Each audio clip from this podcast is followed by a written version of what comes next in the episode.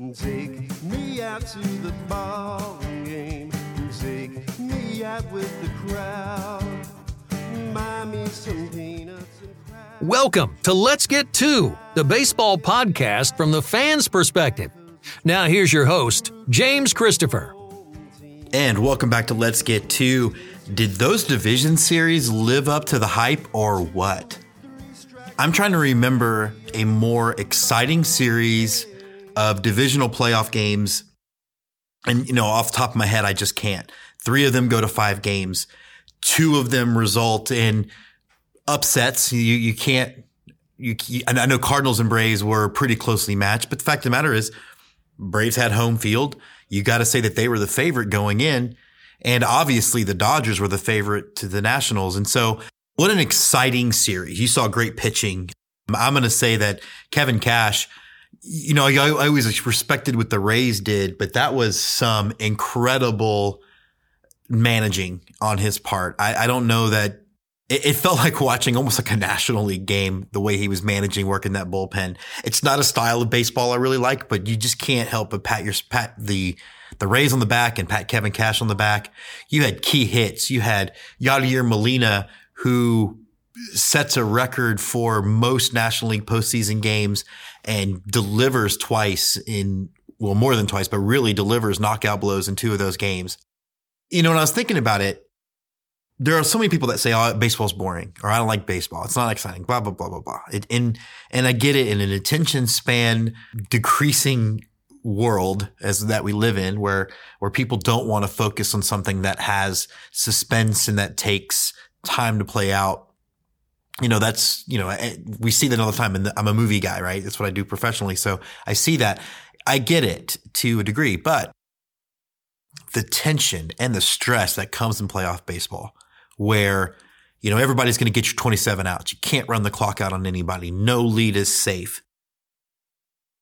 And all you do is look at that Dodgers game. Look at that Dodgers game five, three to one. You know, and, and a lot of people are going to get on Dave Roberts for the decision to put to put Clayton Kershaw in that position. But uh, watch Kenley Jansen in the second half of the season and tell me if you felt that like that lead was safe if you were a Dodger fan. But three was it three pitches, and all of a sudden the three to one lead is gone, and now it's tied, and then it's the tenth inning, and then you get a grand slam. I mean, it's it it is what makes baseball beautiful. It's crazy, it's nuts, it's unpredictable, and just again, nothing beats playoff baseball. Congrats to the Cardinals. Congrats to the Yankees. Congrats to the Nationals and congrats to the Astros for advancing. And then now we've got a very interesting, no matter how you cut it, World Series setup because you're going to get two heavyweights that most people expected to be there. And then you're going to get two scrappy teams that everybody overlooked because they were too busy talking about the Dodgers all season. You're going to get a really compelling series. And sure, the Yankees, um, you know, are the only team really that the national media wants in because again, we've talked about this before. Ratings are ratings, but either way, no matter which of those four teams ends up boiling down to the final two, it's going to be a World Series that is going to pit so many different styles of baseball against each other that you can't help but be excited if you're a baseball fan. And if you're not, or you know somebody that isn't, now is the time to get them in. But we've got a lot of guests coming up, people that you've heard from all season that are come talking. They're going to talk Cardinals. They're going to talk Astros. They're going to talk Yankees. It was hard for me to find a, a Nationals fan down here, but we've got them all coming up. We're also going to continue to focus, like, what is the point of our show? The point of our show is minor league baseball. And we're going to talk to JD Davis from the Corpus Christi Hooks. The Hooks, as you might remember, were our double A team of the year. And then we're going to talk to Jon Mozes from the Trenton Thunder. They won the Eastern League this year. So we've got just again, a jam packed baseball show to the point that I'm going to do something that my wife has been asking me to do for about 19 years of marriage. And I'm going to stop talking. From the bleachers, the Let's Get Two Game of the Week. And we're excited for our In the Bleachers segment to welcome back the marketing director for the Corpus Christi Hooks. They are the double A affiliate for the Houston Astros and our double A team of the year for Let's Get Two, JD Davis. JD, how's it going? It's going great. It's going great, and thank you for the award. You know, we uh, we appreciate it. We've actually we I was out of town for a couple weeks. I came back and had a box. I'm like, oh, this is exciting, and and opened it up, and we've got it displayed um, right outside of uh, uh, our GM's office right now. We've got a, a, makeshift trophy case for some stuff down there, and so um, we are talking, trying to figure out what we where we wanted to have its uh, its official final final place to go, and so we're working on that. But thank you so much for that award. I think uh, embedded in the center field wall seems appropriate, but that's just that would be perfect. One man's yeah. opinion. Uh, you know, part of it was, uh, you know, we, we followed a lot of teams this season, JD, and I feel like no one worked harder to keep the fans going and coming out to the ballpark than you guys did. And so, just like broad strokes, how did it go this year, from your opinion? Yeah, you know, we were really, really um, happy, really proud of the work that um, that our whole team was able to do this year. Um, and, and I think also really excited about the way fans responded. You know, there's a lot of stuff we're, we're kind of in the middle of it right now, getting stuff ready for next year already. And um, you never know what the fan reaction is going to be. And, and um, luckily this year, we had a lot of fun things. Um, you know, looking back at, at two of the big things that, that we've kind of been celebrating recently, we were nominated for a couple of golden bobbleheads through minor league baseball. Um, and one of those was for our phone free game um, which was a ton of fun and kind of out there and exciting and, and had a conversation started about it on social media, which is really cool. And the other was our uh, the Josh Reddick wrestling pillow wrestling right. buddy that we did, which was just that was super cool and it was fun. Um, you know, at the at the minor league level, a lot of times we can do some of these uh, major, you know, former players that are major league stars now and do something, but we don't really get to interact with those guys. And so it was super cool. And Josh was such a great um, uh, a great character and, and, had fun with it. We were able to go up to Houston and shoot a video with him, and he was ex- as excited about the giveaway as we were, which was really really cool and a fun experience this year. I, do, I do love that, and I, I think uh, one of the has to be one of the benefits for you guys being so close to Houston and you know, as, as an aside, it's, it feels like Reddick's been here his whole career. He really has done his best to ingratiate himself and his personality into this city. And I think that's pretty cool.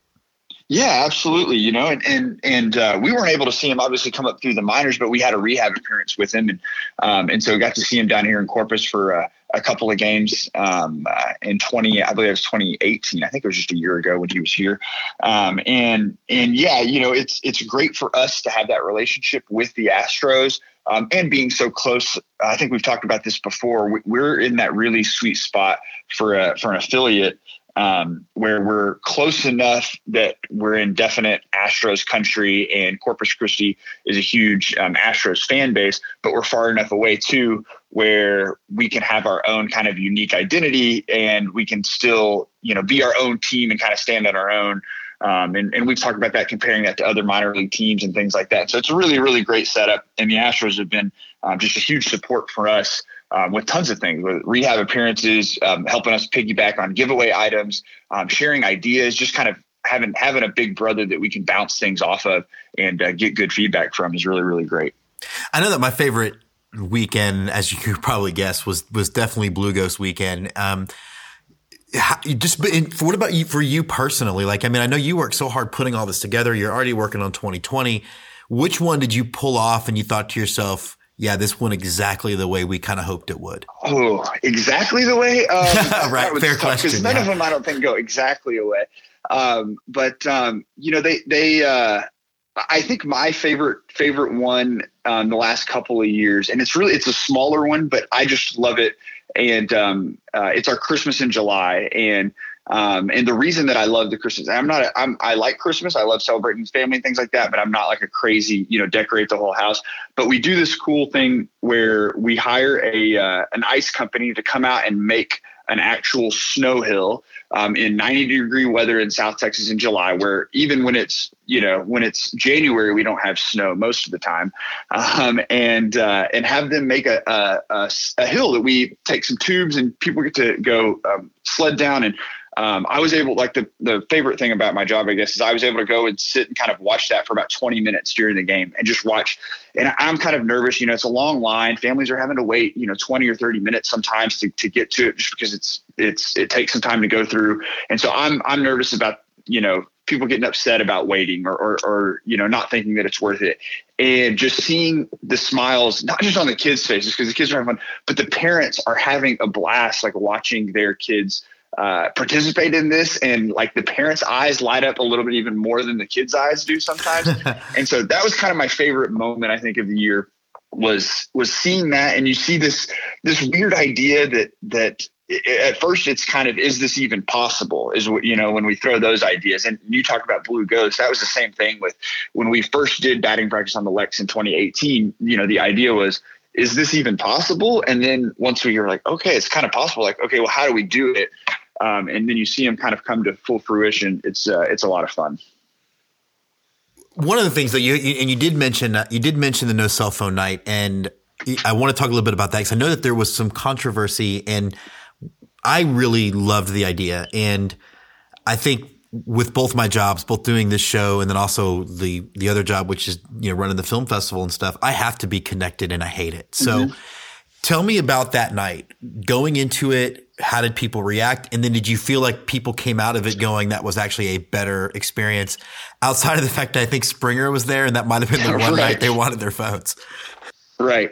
Yeah. So we, you know, we put this date on the calendar, and then, um, you know, it's 48 hours before before we get, you know, we, we're kind of playing paying attention to it, but we get the official email. It's like, hey, yeah, George is going to be in Corpus Christi on Thursday night, um, so be ready for that. And and we kind of have a a, a real brief moment of. Uh, we're still doing this phone free thing, right? Like we're still going to do this, and everybody's like, "Yeah, okay, we're in." We, the whole, you know, the office is bought in. Like we're going to do it, and um, I think the uh, having having Springer here, it it was uh, it was it was beneficial because one, it shined a spotlight on the fact that we were doing this phone free event, and we had kind of picked the Thursday night because we said, you know, we want everybody that's coming to the game to know this is happening. Um, we don't want to pick like a Saturday maybe where somebody's just walking up and doesn't know what the promotion is or anything like that. So we picked a Thursday where it was the only thing going on, and then of course Springer comes down, and so it kind of blows it up. But it was nice. It really really got the conversation going. Um, obviously, you know, there's there's um, there's mixed feedback, and and I think the great thing was, you know, um, I don't remember any part of the conversation on social media that that you know so often you see things in comments that's just negative and name calling and things like that. But we actually had fans that were having conversations about it in the comments, and and that was the biggest thing I think for us is where um, it was it was a chance for for people to talk about it and have a conversation about it, and then coming out to the game, um, you know, there were there were a handful of fans that uh, that didn't want to participate. But I think the thing that we were stressing is um, if if I come to the game and and uh, use my phone and the person next to me is trying to have a phone free experience even though they're not on their phone like it's not a phone free experience for them it's not you know there's still there's still the extra noise there's still you know people not having conversation there's still that going on and so fortunately, you know, 99% of the fans um, bought in and had fun with it and had a good time. And after the game, we had a ton of fans. I, I made sure to go stand outside of the gates as people were putting their phones in. Uh, were getting their phones back out of the pouches, putting the pouches away um, to say thanks for coming out and thanks for doing this experiment with us and having a good time and had great conversations with fans said you know what? Like this was actually kind of fun. Like this was a cool way to do this and it was unique and you know we were the first professional uh, baseball team to be able to do that. And um, it was it was really cool um, and and like you know I'm I'm the same way as you you know running a marketing department um, and and so much of what we do relies on our digital space and and what we're doing on social media and on the website and things like that. And so um, I, I very much enjoyed kind of unplugging for um, a little bit, and uh, our staff participated. We put our put our phones in the pouch and went silent on social media and everything there. And so um, it was it was an experience, and it's you know it's not something we're not we're not trying to take people's phones away. We're not trying to um, we're not going to come and suggest that we do this you know every week or every night next year or anything like that. But we say, hey, we want to pick one game um, that makes it, you know, gives you an obligation to say, hey, you know what, put your phone away and just enjoy the game with friends and family. And so, will you guys be doing it again next year?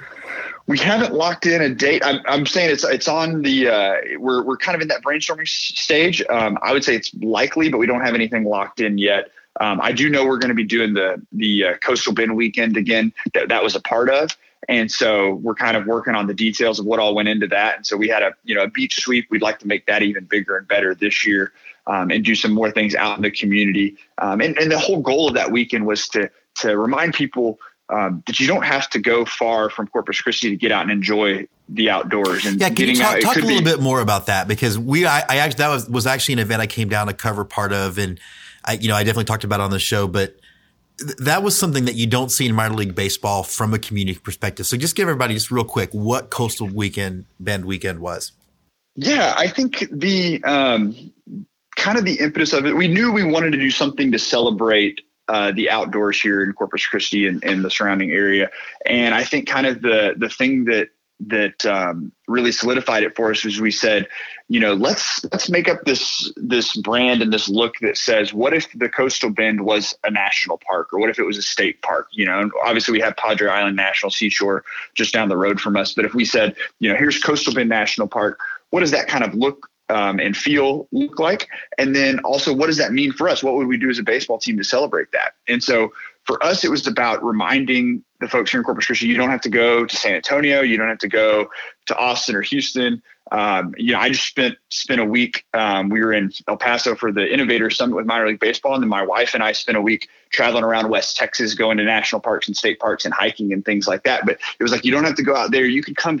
You can stay right at home and enjoy the great outdoors here. Um, and some of that could be let's make sure we're cleaning up our outdoors. You know, the beach sweep and and recycling, um, and working with local conservation groups on what it means to be a, a good citizen of the community. Um, it was just getting outdoors and enjoying some baseball. You know, there's there's some benefit to to sitting in the sun and getting a little vitamin D um, and enjoying watching some future Astros. And so we said, you know, let's make sure that that's a part of it, and um, just not taking for granted the things that are around us and and making sure that that's on the forefront of folks because I think you know, Corpus has this mindset. We're kind of this middle sized city where, you know, if you grow up here, there's a little bit of this, I can't wait to, to get away and move away from here. You know, I want to move on to bigger and better things. Um, but, but kind of, you know, rem- reminding people that this is a great place to live and a great place to be and one, wanting to celebrate that. Yeah, it was, it was really great. I, like I said, I was out there for, I think the Sunday part of it. So that was super fun. And I, I don't want to dive too much into next year, um, because obviously we're going to have you on at the beginning of the season.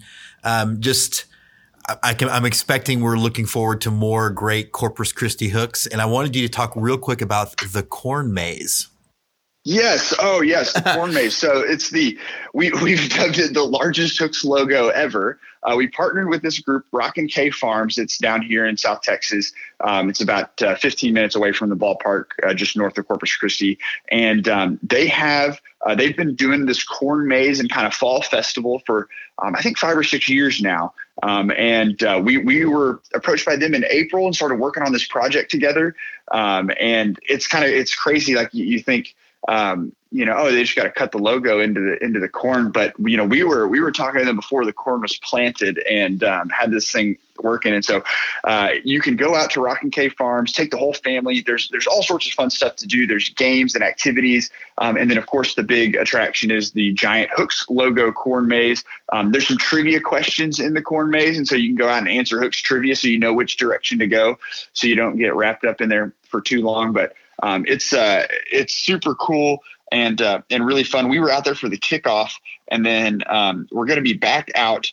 Uh, I think it's the weekend of the 26th. Um, is when we'll be back out there with our uh, our promo team um, and some retail items and stuff like that. But you can go out any weekend, go out go out this weekend, next weekend, um, and see it before uh, it closes out. I think at the end of the month here, and um, really really cool and, and a fun partnership something you just don't you know it's like every day is different minor league baseball. You never know what kind of meeting you're going to have and, and it was really cool to have a meeting and say hey we want to take your logo and cut it into a giant field of corn. Um, and uh, it was super cool for me. I got to my father-in-law is actually uh, my wife's from Illinois. He's a he's a corn and soybean farmer up in Illinois. And so um, I'm, I got to talk to him about it and, and share this goofy idea. And, and so uh, I pitched the uh, the idea he needs to cut a cut a uh, Hooks logo in his cornfield, but I don't think we're going to do that this year. That might be a bit of a stretch. So uh, yeah. it's October baseball. Are, are, like, do you get a chance to be a baseball fan now, or do you just take do you do you just completely unplug? Um, it's, it's, a little bit of uh, both. I, I, I'm plugged for the first couple of weeks on my trip, but um, I'm getting plugged back in now, and and uh, obviously uh, uh, two exciting, well, kind of exciting game fives yesterday. Um, and as you're recording this, you know, Astros are getting ready for a game five tonight, and so um, it's it's fun just being in in an in an office full of people that are all. Uh, everybody's kind of amped up for a game day, even though we're three hours away. Everybody's excited, and you walk in, and and everybody's ready to go, and, and a little nervous and stuff like that. And so, um, you know, October baseball is, is fun. And uh, I have to pace myself a little bit because um, I'm an anxious person, and I will sit on the edge of my seat for every pitch of the game and just be extremely nervous the whole time. So uh, I definitely have to pace myself this time of year. I haven't eaten in 36 hours, and I and I have forgotten that it's Texas OU weekend, which is I'm a Longhorn grad. I don't even know right. how that happened. You got a prediction for tonight?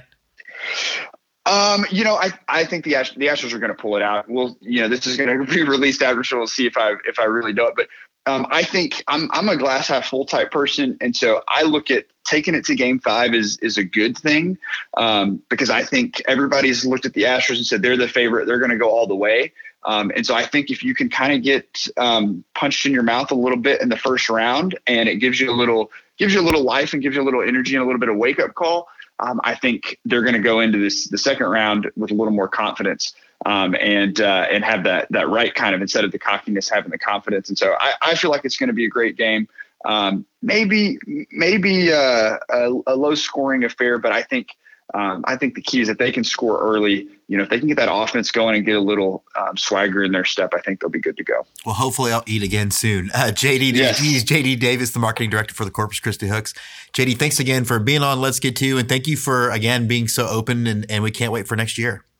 Absolutely, we can't wait. We'd love to have you guys down and have to love to talk about 2020 promotions as soon as we get some of that stuff uh, stuff announced in the spring. So uh, yeah, let's get it on the schedule. Absolutely, we'll talk to you soon, brother. Thanks. Go Go Astros, a focus on H Town hardball. And we are with the Go Go Astros segment. We are with the head of the Go Go Astros segment, and the Astros are going to go, go, go to the ALCS Andy, you knew they had it the whole time, didn't you? Um, it was a little touch and go probably uh, Tuesday night, but yeah, um, I was so confident I didn't even watch the game Tuesday night, putting all my eggs in the Thursday basket. I was a wreck, as you know. Um, you you thankfully checked in on me a few times during the night. I do appreciate that. Um, I was a wreck, but um, what what was it about this team, or what did you learn from this team in this five game series? Um, I, mean, I, I, think one of the things that is um, that the Astros, and we knew this from 2017, and we knew it from 2018. They're a team that's very smart. They'll fight, and they're patient. They're certainly more patient than their fans. Um, and I think we've we've seen them overcome adversity uh, because playing the Rays in a five game series is almost the definition of adversity. Um, like we were talking about last night, didn't love everything the Rays were doing uh, with their pitching staff, but it's how they survive um, and how they won 96 games. And for the Astros to basically have to deal with facing 12 different pitchers um, up to nine a night um, and facing some of those pitchers one time for one batter um, multiple times in an inning, uh, that's tough to deal with. Uh, and then you go to a park where historically as a franchise you just don't play well uh, for two games. Um, it was it was a good gutty uh, series win, and uh, you know I, I think that the baseball, not necessarily the results, but the baseball gets smoother from here on out. I would say, and, and I'm always going to be a, a glass half empty guy. I'm sorry, no, I'm always going to be a glass half full guy. Who am I talking to myself? But get a new glass. Yeah, I need a new glass. so I actually think since you survived, and and I think survival is the best way to put it. I actually feel like the Astros are better set up having played a gutty game five than um, if they had swept and sat around all week.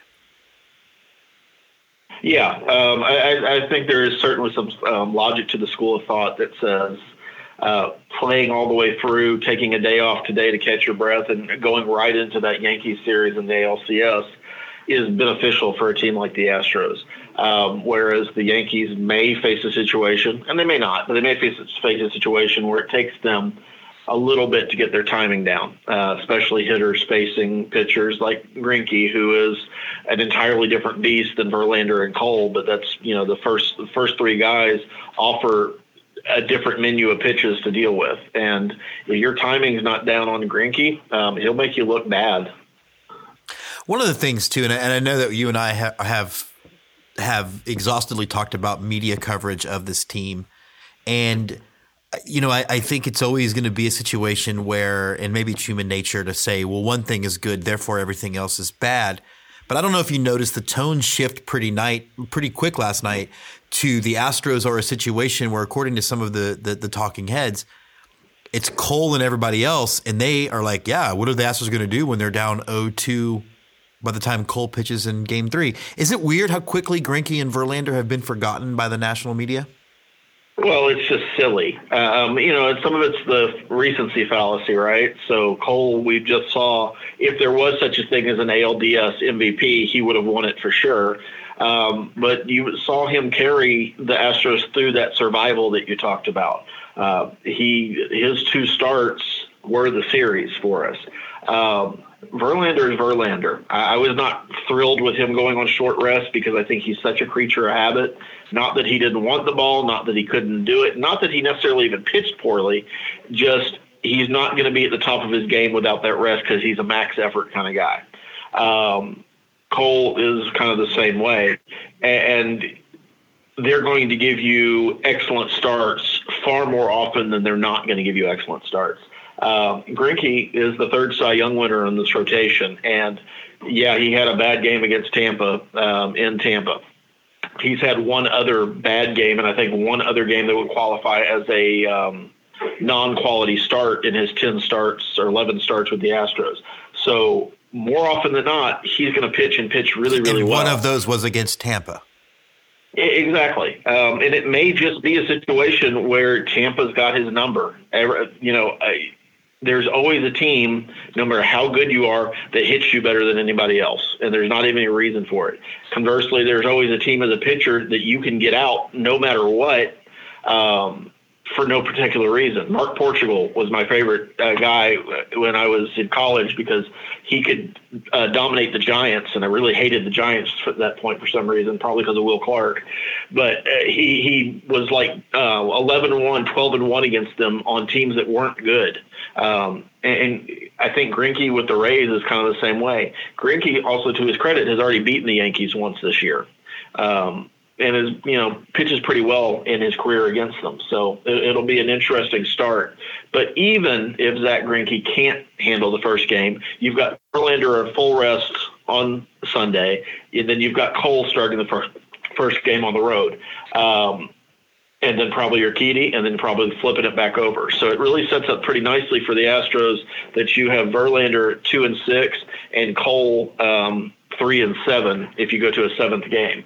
Uh, would you like Cole to pitch more than once in a series? Absolutely. But um, having him in the reserve for a game seven, not a bad place to be. And I'm guessing if you could eliminate the Yankees in, ga- in six games, uh, Cole would be available for that sixth game if you needed him. So let's look ahead then. Um, and you know, it's it's uh, did I, didn't I just do that? You, you you did, but let's look ahead. Let's look ahead with some degree of specificity. Um, the playoff roster is now going to change again, and we are going to have uh, typically the Astros bring more pitchers. Do you think that is the case? And uh, who, what pitchers do you think make it, and what position players lose it?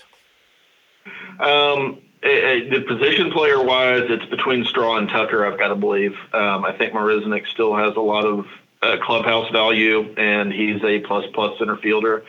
I think with Correa being able to hold up for an entire series, which involved you know two different flights, so he's figured out how to lay down in a plane. two different aisles. Uh, well, literally, I think you and I were both saying this. Just lay down when you're flying; you'll be fine. No, and then he misses all of the Angel series. Anyway, um, I think that his health makes Straw, uh, Myles Straw superfluous to the roster. I think Tucker stays on, but I think they drop that other position player um, because Tucker does give you the ability to put him at first in a pinch um, and can play corner at corner and technically can play center field. He played some center field in the minors. Um, I think from a pitching standpoint, it's a tough question because what do you do um, about a girl named Maria? No, what do you do with uh, Wade Miley? He has been ineffective for a month and a half now, and not just kind of ineffective, ridiculously ineffective. Um, managed to give up two runs in, um, oh, not even an inning. No, sorry, 2.2 innings. Gave up um, two earned runs, three three runs total. um, for a whopping nearly seven ERA in the postseason so far. I, I don't see him getting better, but I also think Hinch has certain loyalties to guys. If it were me, and I think this part's going to happen, Urquidy starts that game four. Um, I, I think he is he had an incredible second half of the season. Had a very good showing against uh, the Rays. Managed um, in a his first playoff situation to give up no runs in um, 1.2 innings. Um, so I think he's solid and solid enough to get a start. Um, then it comes down to what other pitcher do you add, and do you add two pitchers because you're not carrying Wade Miley anymore? Um, I got to think Abreu um, is on the list of people they could potentially bring up because I think he's somebody a the Yankees have never seen before, um, and he throws just some nasty, nasty stuff. Uh, the only other real option would be Peacock, and maybe he's it's Peacock instead of Miley. And Peacock has been throwing simulated games and bullpen sessions uh, during this series where he was left off the roster, and he was left off the roster basically because uh, for the division series, basically because he hadn't had much ability to pitch in real games uh, from coming off the injured reserve list. So, um, you know, it, depending on what you do with Miley, I could see Abreu being added, and I could see Peacock being added. But it's the three of them that are going to make up those last two bullpen spots. Okay. Yeah, it was interesting the whole Tucker Straw thing because for me, I almost wonder if you go back to the logic of straw speed is such a weapon. You know, so can, you know, so I don't, I don't know. Well, uh, put it a different way. If Marisnick hadn't been hurt in 2017, um, would we have brought up? Oh God, I've lost his name now. So I can make a really point. The point. starting Would center fielder for the Toronto Blue Jays, man. Come on now. Yeah, um, he's on his way to Canseco like records uh, with letting balls hit him in the face. Um, the fact that we got anything for that guy. Uh, anyway, but if Marisnick hadn't been hurt in 2017, Fisher would have never been called up. So I think Marisnick replaces that outfield speed um, and and the need for a pinch hitter in a late inning type game like you would have seen in a game five against the uh, Dodgers so many years ago. Um, but yeah, you can make an argument for Straw too, because the other thing Straw brings, as we've talked about, is the ability to play the middle infield, which if Correa gets hurt, you can fix it for the next game. But during that game, you're now juggling a lot of guys all of a sudden. Um, Diaz moves to third. Gurriel probably stays at first, but Bregman's at short. And for all of the ills that um, Correa's bat has brought so far this postseason, his defense uh, has saved a, a few runs, uh, and probably one of those unsung things um, probably helped them advance. Certainly yesterday, um, early in the game, um, made some spectacular plays that uh, to back up Cole.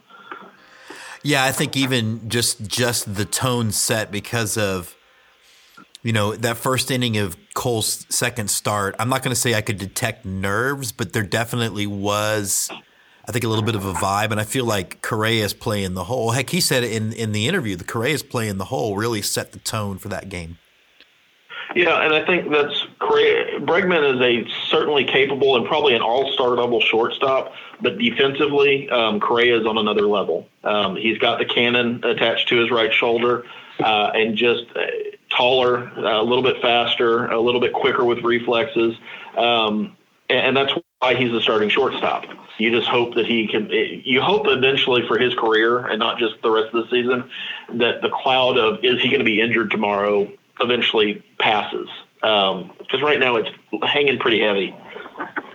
Yeah, I mean, I almost wonder if we should, uh, if the Astros are up big on Thursday, get him out of the game and get him on a plane by himself or something. Borrow Jim's uh, Jim's private jet.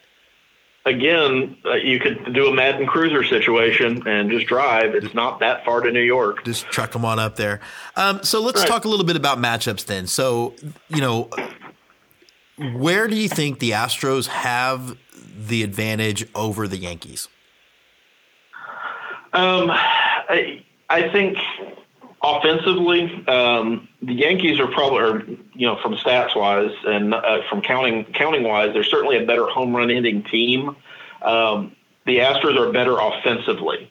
Um, so while the Yankees are going to hit a lot of home runs, they're going to strike out a lot. The Astros are still the same team, even with their struggles with the Rays, um, that led the leagues in fewest strikeouts and most walks.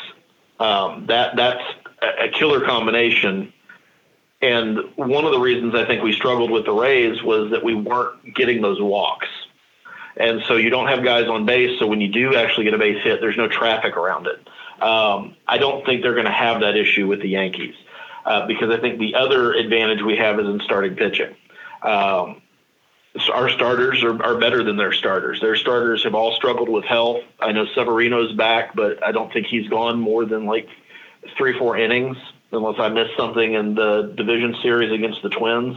Um, their their their starters are shaky. Um, they can be good, they can be bad, but they're kind of compared to the Astro starters, they're a little bit um, a little bit lacking. I think where the Yankees have an advantage is they probably have a better bullpen overall. Um, I still like our back three better than their back three, but um, their closer's an all star. Um, has been for years, uh, and they've got a number of weapons in their bullpen. I think this is another one of those series, and I don't know that I can continue to eat um, too many more Frito pies to make this happen. But if it's uh, it, this series is going to be six or seven games in my estimation, and it's going to come down to the idea that the Astros have home field advantage again. Uh, I see them winning the series, but I see them winning the series in Houston. So you have the Astros beating the Yankees. Um, did you want to say whether it will be six or seven, or you're just going to be able to be right, right, right. Right now, no, right now, yeah, I'm hedging my bets. uh, the reach of your audience is so great. I, want, I don't want to get called out. Uh, no, right now I'm at six um, because I think Verlander is going to have an outstanding um, two starts. I think Cole's going to have a dominating start, and I think we're going to piece it together. Um, I think Greinke's going to rebound. Uh, so the one you worry about is obviously Urquidy uh, on the road in Yankee Stadium. That's a hostile place to play. Um, it's going to be colder. Um, might be snowing. I haven't watched the weather lately, but we're in that weird. Um, oh, the whole Earth except for Texas is under um, winter winter storm advisories um, part of the year. So uh, yeah, I, I, see Verlander picking up um, probably a, another MVP for the ALCS because I think his two starts and his history against the Yankees are going to be pro- proved to be too much for him. Okay, let's go. Uh, um, then let's go. let's go to the National League. Um, we have just real quick your thoughts on a matchup that no one picked. I mean, I have the Cardinals in the World Series, but most of that was because wouldn't it be fun if me and some of my buddies could be on the opposite sides of a World Series? That was about as far as my thought went into it, and I certainly did not pick the Nationals playing them. Uh, what are your thoughts on, do real quick on that, and who do you think walks out? Well, I take some umbrage because I actually did pick both the Cardinals and the Nats. I went back and listened to our last episode. Um, the Nats were not based on anything other than I hate the Dodgers and wanted them to lose. So that was a little bit of wishful thinking, but hey, thanks, Washington. uh, I, I think overall, Washington's starting pitching is really, really good, but the Cardinals are too much of a complete team. Um, both those teams are flawed. I think anybody coming out of the National League has had some issues this year, but I think of the two, the Cardinals are the more complete team, and in general, in a five-game series, the more complete team is going to win. Okay, two more uh, two more games I want you to pick. We're we're both Texans. Okay, A and M, Alabama on Saturday. Who you got? Al- Alabama by twenty-eight. Texas OU. Who you got? Um, until Texas beats OU. Let me put it that way. Uh, since I did win one of the games last year. Uh, don't remind me how Texas stupid the Big 12 is, okay? one true champion. Um, until uh, Texas can slow down a Heisman Trophy transfer quarterback from Oklahoma, I'm going to pick on Oklahoma, but I think it's a pretty close game. Um, I've got Oklahoma by three. Uh, I do too. All right, he is Andy Tomczeszyn. We will be back after the ALCS to talk a little bit of World Series, and hopefully our boys in blue and orange will be there. I'm hoping for a lot of blue and red um, in the next round.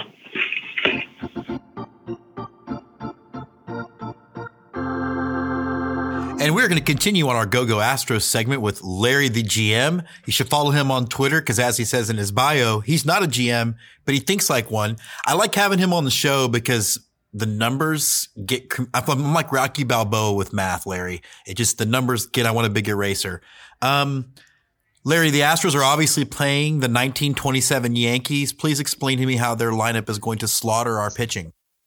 Yeah, you would think so if you uh, were watching uh, any of the MLB shows or or uh, following Twitter. But you know, let's play a game. Let's go through the lineup one by one and let's compare uh, let's compare apples to apples. Let's compare the OPS. And let's just keep we'll just say focused on one number, trying to make it easy for folks to follow. And real um, quick, and, and, I know I, I, I, know what it is, but I know like we have a percentage of audience that still think it's its batting average. Can you explain really quick what OPS is and why OPS is, is what the stat the go to stat today as of, as opposed to the old school batting average thing? Right. So OPS is a combination of the on base percentage and the slugging percentage. So on base is obviously the number of walks plus the number of hits divided by the total plate appearances. Okay. So that's your on base percentage. The the slugging percentage gives you uh, well a single is one, a double is two, a triple is three, and a home run is four. You add up all those total bases uh, a player hits and divide by the by the at bats. That's the slugging percentage. And the reason it's used is that's the best combination of uh, the number of times you're uh, the the combination of being on base and the the power power number together. So it's in a single statistic. It's the easiest way to kind of combine the the uh, ability to get on and the the power one brings. Okay, so we are going to go line by line, both lineups. I'm going to play Jeff Luhnow. You're going to play Mr. Cashman. That's who it is, right? Cashman is that? Yeah. The, and and you're going to explain to me why the Astros have no chance. And go. okay, that's going to be hard. All right, let's go. DJ LeMahieu. I got DJ LeMahieu in my starting lineup, and he's my my on uh, my leadoff hitter, and he's got a great OPS of 893. Who you got? I've got um, George Springer. What's his? Oh, do you know what his is? I don't. Uh, well, I guess I'm looking it up. It's 974. Which is bigger? Uh, I guess Springer. So you got me on that one. All right, I'm going to get you on this one though. you got sure. me. All right, Aaron Judge, 921. What do you got? Uh, I guess in the modern in the current lineup, we're going to go with Brantley. All right, 875. So I got you on that one. So we're tied at one for those of you following at home. I got I got Brett Gardner and he's got a great OPS of 829. Who do you got? I've got the mighty might himself, Jose Altuve. Oh, he's at 903. All right, well you got or you got me on that one. I do. All right. Well, well, I'm surely I'm going to get this one. I got Edwin Canarcion, Edwin Encarnacion, 856. You can't beat that. No, um, I don't think I can. I, I don't know that. Who, I, I don't know the name of the four hill hitter for the Astros. I just know we we've been referring to him as MVP lately. Oh, that's a oh, that's Alex Bregman. He's got a one oh one five. Oh, well that Oh, okay. You got you got me on that one. So, it's three to one Astros so far, right? If, if I'm adding correct. Oh, this this isn't turning out really good. All right. Well, I got I got Giancarlo Stanton. All right, that's good. That's going to be a win for me, right? Eight eight eight ninety four. I've got one of two Cuban missiles, Mr. Yordan Alvarez. Oh, he, he's one oh six seven. Well, um, well, you certainly though you have the bottom half of the lineup, and it'll come out. You know, right now I'm only up four one. Certainly, you're going to sweep the rest. Yeah, I'm sure. I, I got I got Torres coming up, and and Torres, um, eight eight seventy one. Who you got? Well, I've got this other Cuban guy. He's in his mid thirties, and everybody said he was washed up in June. Uh, Yuli Yulieski Gurriel. So he's washed up and was trade bait by Astros Twitter. Uh, he's eight eighty four. Oh, okay, all right. I like Well, it. okay. Well, let's let's be fair. Let's call that one. That's really close. Let's call that one even. Okay, All right. so we're at four one and one. All right. Well, I got Gary Sanchez, and he's at eight forty one. Okay, I we have Carlos Correa. Uh, he's nine twenty six. All right. Okay. I, I guess you, I get you got another one. We'll call that a push, especially since Carlos had not as many plate appearances. So we'll call that. Oh, okay. Yeah, we'll that's call that a uh, push. Yeah, I don't think Correa's actually been performing that. All right, let's go, Didi Didi Gregorius. Uh, uh, he's he's great, right? Oh, well, he's seven eighteen this year. And we're at our Who you- seven hole. I mean, our eight hole, and that's usually going to be most likely Josh Reddick, if not Kyle Tucker. Right, Well, that's seven twenty eight. Oh, Well, okay, that's really close too. We could maybe we can call that a push. okay. So we got four one three, Okay. 413. And and then I I got Urshela, and he's been great. I I don't know where he came from, but yeah, he's he's been great this year. Eight eighty nine. Okay, we've got a combination of people, so we're gonna call them Maldrinos. Uh, we're gonna we're gonna we're gonna do like a celebrity couple name, and it's Maldonado and Chirinos. All right. Well, Torino's the seven ninety, so we got you on that one.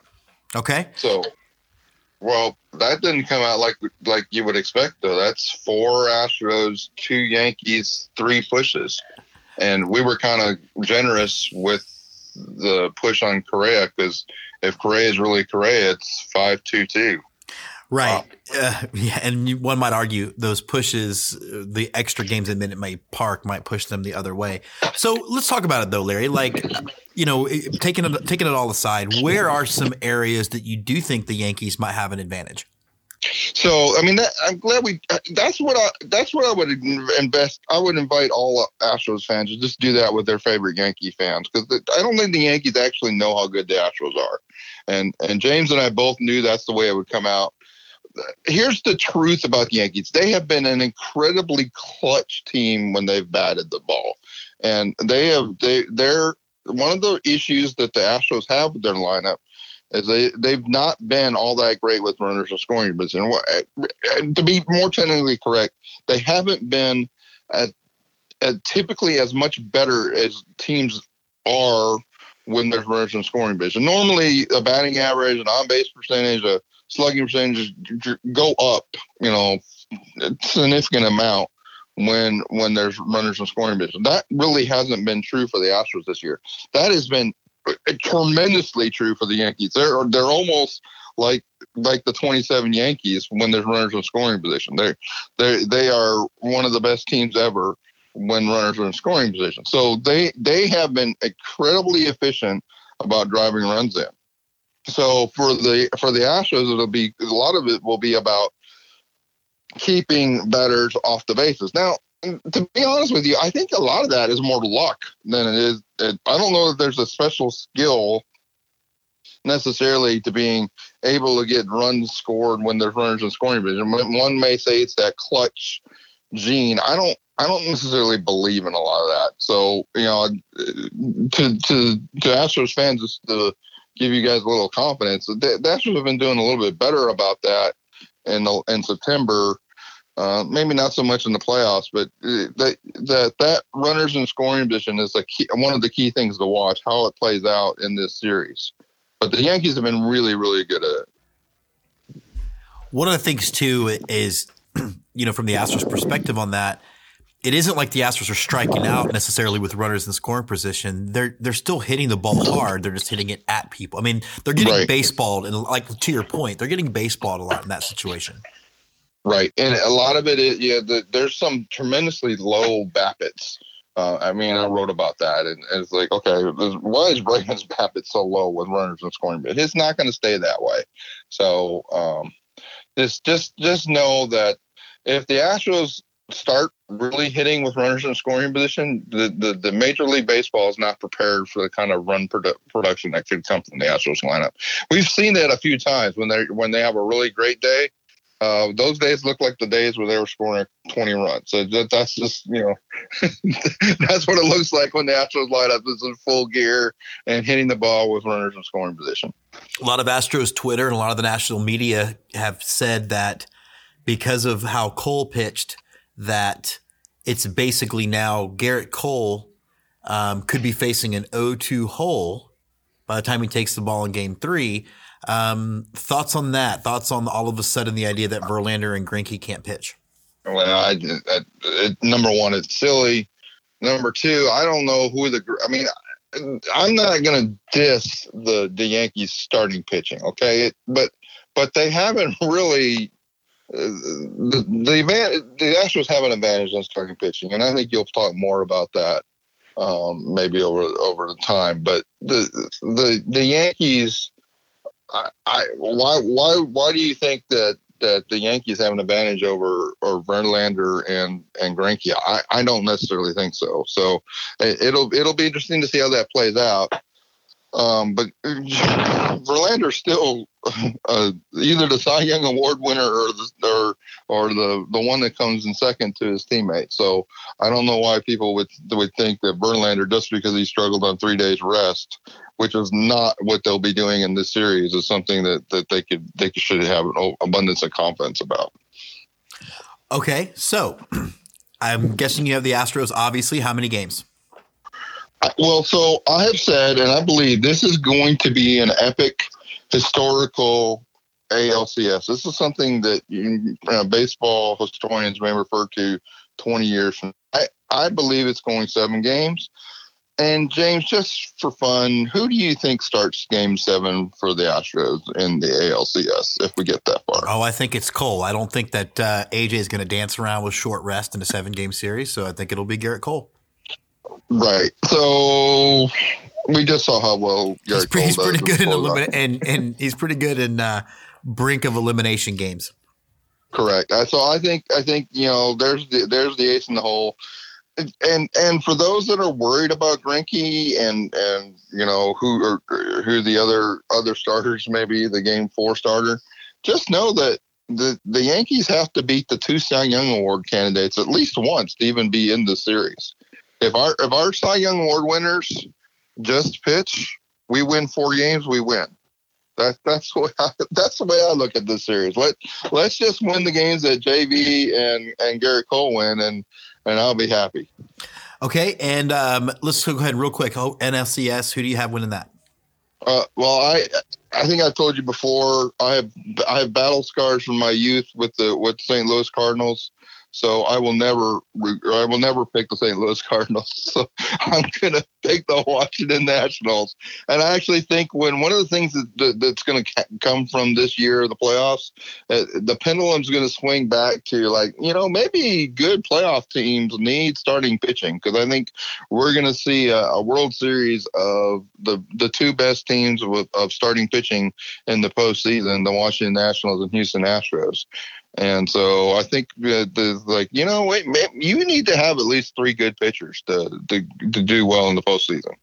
Is going to be the mantra from this year. I agree. I think it's going to be. Uh, I think again. I think Astros in six or seven, and I think uh, it's going to be a good playoffs. Uh, he is Larry the GM. You can follow him on Twitter. We will have your link, and he definitely is a must follow because you definitely dive into way more of the the statistical part of the game than than most people I know, and you do it well. So thanks for being on the show.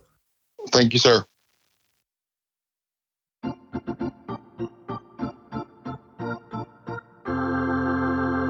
And now, the Big League Chew. An eye on the majors.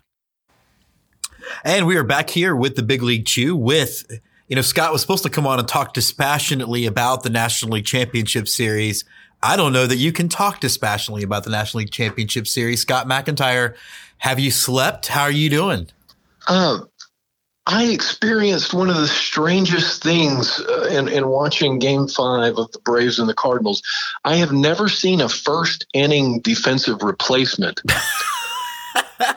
until that that game, uh, it's serious. Matt Carpenter walks, gets an RBI. You're up ten nothing, and Mike Schultz says, "You know what? Carp's got a pretty weak arm at third. Let's move Edman over to third. Let's move Dexter to right. Let's put Bader in center.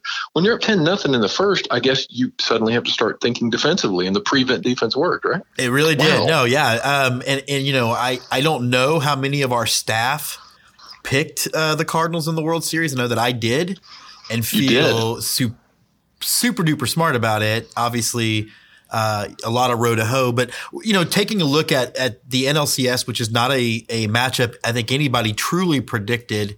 Um, I think I had Cardinals Dodgers, like I think a lot of people did. Um, actually, quite a few of us did. Timothy and Gary Warren did. Um, but I talk to me a little did- bit did about have the- yeah. Did I have the Nationals in the in the series? Uh, you did. you had Nationals Yankees. Okay, so uh, that's um, yeah. So uh, the Nationals have the best player in the national in, the in, on our side of the, the league this year, and Anthony Rendon. He hits the ball really hard. He hits it all over the place. Um, the Nats also have Scherzer and Strasburg. Now I can argue that Scherzer's velocity is a little bit down, and he is suspect at times. But Scherzer also is still Max Scherzer, and, and he's a force to be reckoned with. The the Nats are a really good team. And you pointed out something uh, a couple of months ago that you were watching a series. You said the Dodgers can be had. There, there's weaknesses here, and they can be had, and it got shown last night. Um, you know, I, I don't know what the um, what the most painful loss was. If you're a Braves fan, and you, you've got a, a day off, and then here here comes the game, and you're really excited, and you really just get kicked in the crotch in the first inning, and and you're all the wind out of yourselves. That's painful. To be a Dodgers fan is painful on the opposite spectrum, where you're coasting three nothing, and Walker Buehler looks incredible. Um, then you're down three one. Okay, no big deal. Kershaw strikes out the last batter on two pitches, but then his next two pitches wind up deposited over 400 feet away, and suddenly you're in a tie game fighting for your life. I mean, and and ultimately, you know, losing in ten. Um, uh, just horrible to, to to be a fan of either one of those teams in that way. It's just really really painful losses. I I think what you ultimately see though with the Cardinals, the bullpen is strong um, most of the time. Um, you know, Carlos Martinez could be suspect in that in, in that series with the Braves, but I think that's overcome. Um, the bullpen is strong. The defense is solid. The hitting can come in bunches. You know, it, it can also not, but it seems to. With the Nats, they have a solid offense. Losing Bryce Harper didn't set them back one iota. No, it didn't. Um, all all no, losing really Bryce didn't. Harper did was get the manager of the Phillies fired, but that's a whole other conversation. uh, yeah, I, I think the the Nats have a mix of a, of of a, a lot of good youth. Soto is incredible. They've got pop in the bat, uh, almost at every spot in the lineup. Strangely, I think one of the things that that helped the Cardinals in the regular season against the Nats that may also help them in the playoffs is the fact that our back, backup catcher is Matt Wieters, who spent a lot of time with the Nats. He knows that pitching staff. He knows that team. Uh, that's a big benefit. And, and I also think that that each team has an amazing uh, defensive catcher between Kurt Suzuki and and and Yadier Molina, um, who they just need to go ahead and build him a statue out in front of Busch Stadium. Just go ahead and put it out there. No, they really Everything he does. should, yeah. Uh, It- what it should be a most very most interesting- postseason games played, right? Or Yeah, yeah, yeah. Most most um, you know postseason games played, um, and that's without making the playoffs the last three years. So I, I I think I think it should be a very interesting series. Offensively, it obviously favors the Nats. Defensively, kind of a push. Um, and I say that because um, Matt Carpenter is going to play some at third, and Marcell Ozuna has a very weak arm in left. Um, and, and then it comes down to the bullpen. And without a doubt, I, I think the Cardinals on paper have the better bullpen than the Nats. That's been the big question mark. Uh, but we'll see. We'll see who can get it done. It should be a very interesting NLCS. I th- I think the the the advantage initially in the series obviously goes to the Cardinals. A, a couple of things. One, obviously the Cardinals won in a relaxing thirteen to one romp. Uh, the Nationals used everybody to win and, and had to win in extra innings with a man-sized home run. There's no other way to describe that. Um, Yeah, agreed. you know, and and I and I, but I also, but I think the fact that they've also been playing a little bit longer since the wild card eventually is going to wear them out. Um, but I wanted to talk a little bit about two things about these playoffs that I read. Um, well, first of all, why don't you give me your pick? Because I definitely have the Cardinals coming out of the NLCS. Uh, well, my heart says Cardinals, but at the beginning of the year, I said the Nats. Um, it, I, I I'm, I'm not going to go off of my in, initial pick because then I'd I'd be that guy, and I don't want to be that guy. But uh, I have great difficulty picking the Nationals, even though I'm doing it, uh, because uh, just simply because I think the Cardinals are the better team right now, but because I made the the, the pick in early In March. April or late March, yeah, I'm I'm going to stick with it. Um, but it's not where my heart is. It's Right. not where where my belief is. Uh, I, I think your point is very well taken about that extra wild card game. The Nats have fewer available arms than the Cardinals do, and the Nats um, are reliant upon those arms, and those arms are getting tired. So there's two things about these playoffs I want to discuss, and it, I think it's interesting. I think baseball might have a playoff problem, and um, one I, I think will be easier to digest before we go into the second one. So the first one is the thing that we've been hearing nonstop is that the five the five game series is weird. Everybody says that, right? Five game series weird. Throw anything out. Five game series, and that it's not reflective of the nature of baseball. Baseball is played out over 162 games because that is the best way to decide who really is the best team. And that in a seven game series, you're more reflective of 162. Now, baseball has often changed with this format. You might remember that, well, not remember, you're old, but not that old, but you know, it, it, but in the early days, it was a nine game World Series Right. way back. My thought is, and, and I wanted to, to kind of get your take on it. I think the best kept secret is that the, is that Major League Baseball wants to be at 32. They want to be back to four division winners and maybe even eliminate the wild card. I think if that's the case, they ought to consider going back to a seven game division series, seven game ALCS or NLCS, and then a seven game World Series. Your thoughts? Um, so two things: if they if if they go to four divisions and there's not a wild card, then having two seven game series makes a lot of sense to me. Um, especially when I factor in that relievers are going to have to face a minimum of three people, and that can really change the outcome of a game. Um, and and you would hate for one bad outing by one or two guys in your pen on a given night to really shift a a series that badly. Although I guess that's why they they they, they play the game, but but still, um, seven games in that in that format makes sense. In the current sense, I think five games does make sense to me. You can figure out who the who the best team is in in five, um, even even though you know everybody knows coming into it you're playing five at the most. So that's what you have to play for. Um, what what really doesn't make sense to me currently is the one game wild card. Uh, that is what just goes against it to me.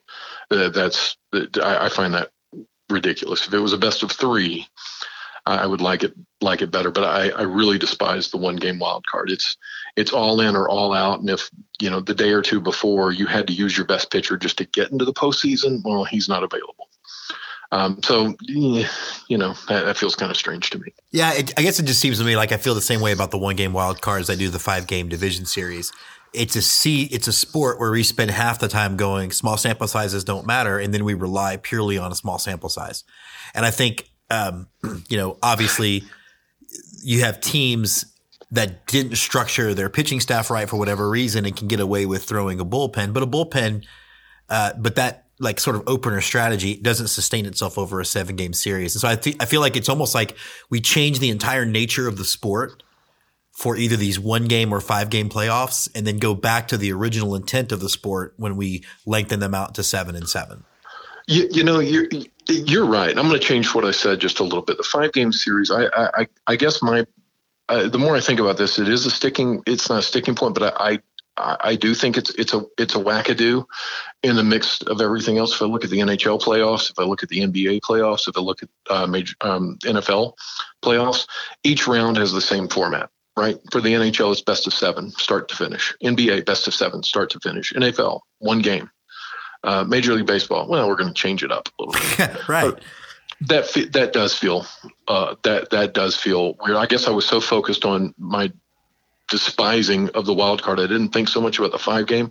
But yeah, that doesn't make a lot of sense. I mean, I mean, I'm glad for it right now, or else the Cardinals have to go back and play a really pissed off Braves team. yeah, But, um, right. But, yeah, no, it doesn't. Yeah, you're right. You're right. I think it should be seven across the board. Yeah, and I, I guess yeah. So now the other thing, I don't know how I don't know if you've even seen these stories, and so I, I'll lay it out for you.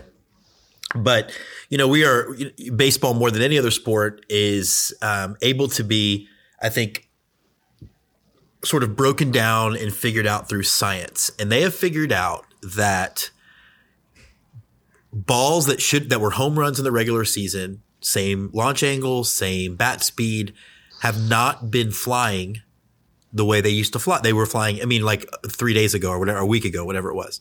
And that some people at Baseball Prospectus have, have done a story and done some research to show that there is increased drag. And now the assumption that they've changed the ball again. And you might go back to remembering that Justin Verlander in the 17 playoffs said the ball felt different. Yeah. Why does Major League Baseball like it's almost as if if if we go off the the and I have no reason to doubt the numbers, right? I I will say this that that there were balls that I saw hit in some of the division series games that I felt like in crowds felt like and even hitters felt like were home runs that were at the foot of the warning track. And, and usually, a, usually a hitter at this point knows what it feels like. Um, so it isn't just hope, wishful thinking, I think. So why, why would Major League Baseball do that in your opinion? If we buy the premise that that is what they've done, that they wanted home runs in the regular season and now they've changed the game again for the playoffs. If we buy the premise.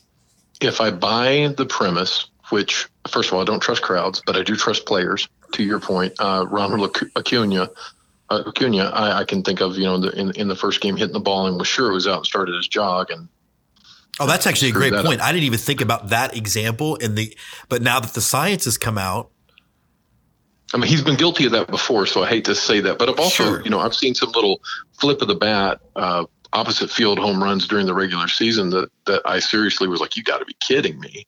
And now flick of the bat, like, well, I guess that's out, and it is caught at the warning track. So it, if I buy the premise that something has changed, the only thing I can think of is that now in the postseason, there are so many eyes on the game and so many more people watching the same game at the same time that if things look really odd, then Major League Baseball would have a problem. So maybe they, they switch something up.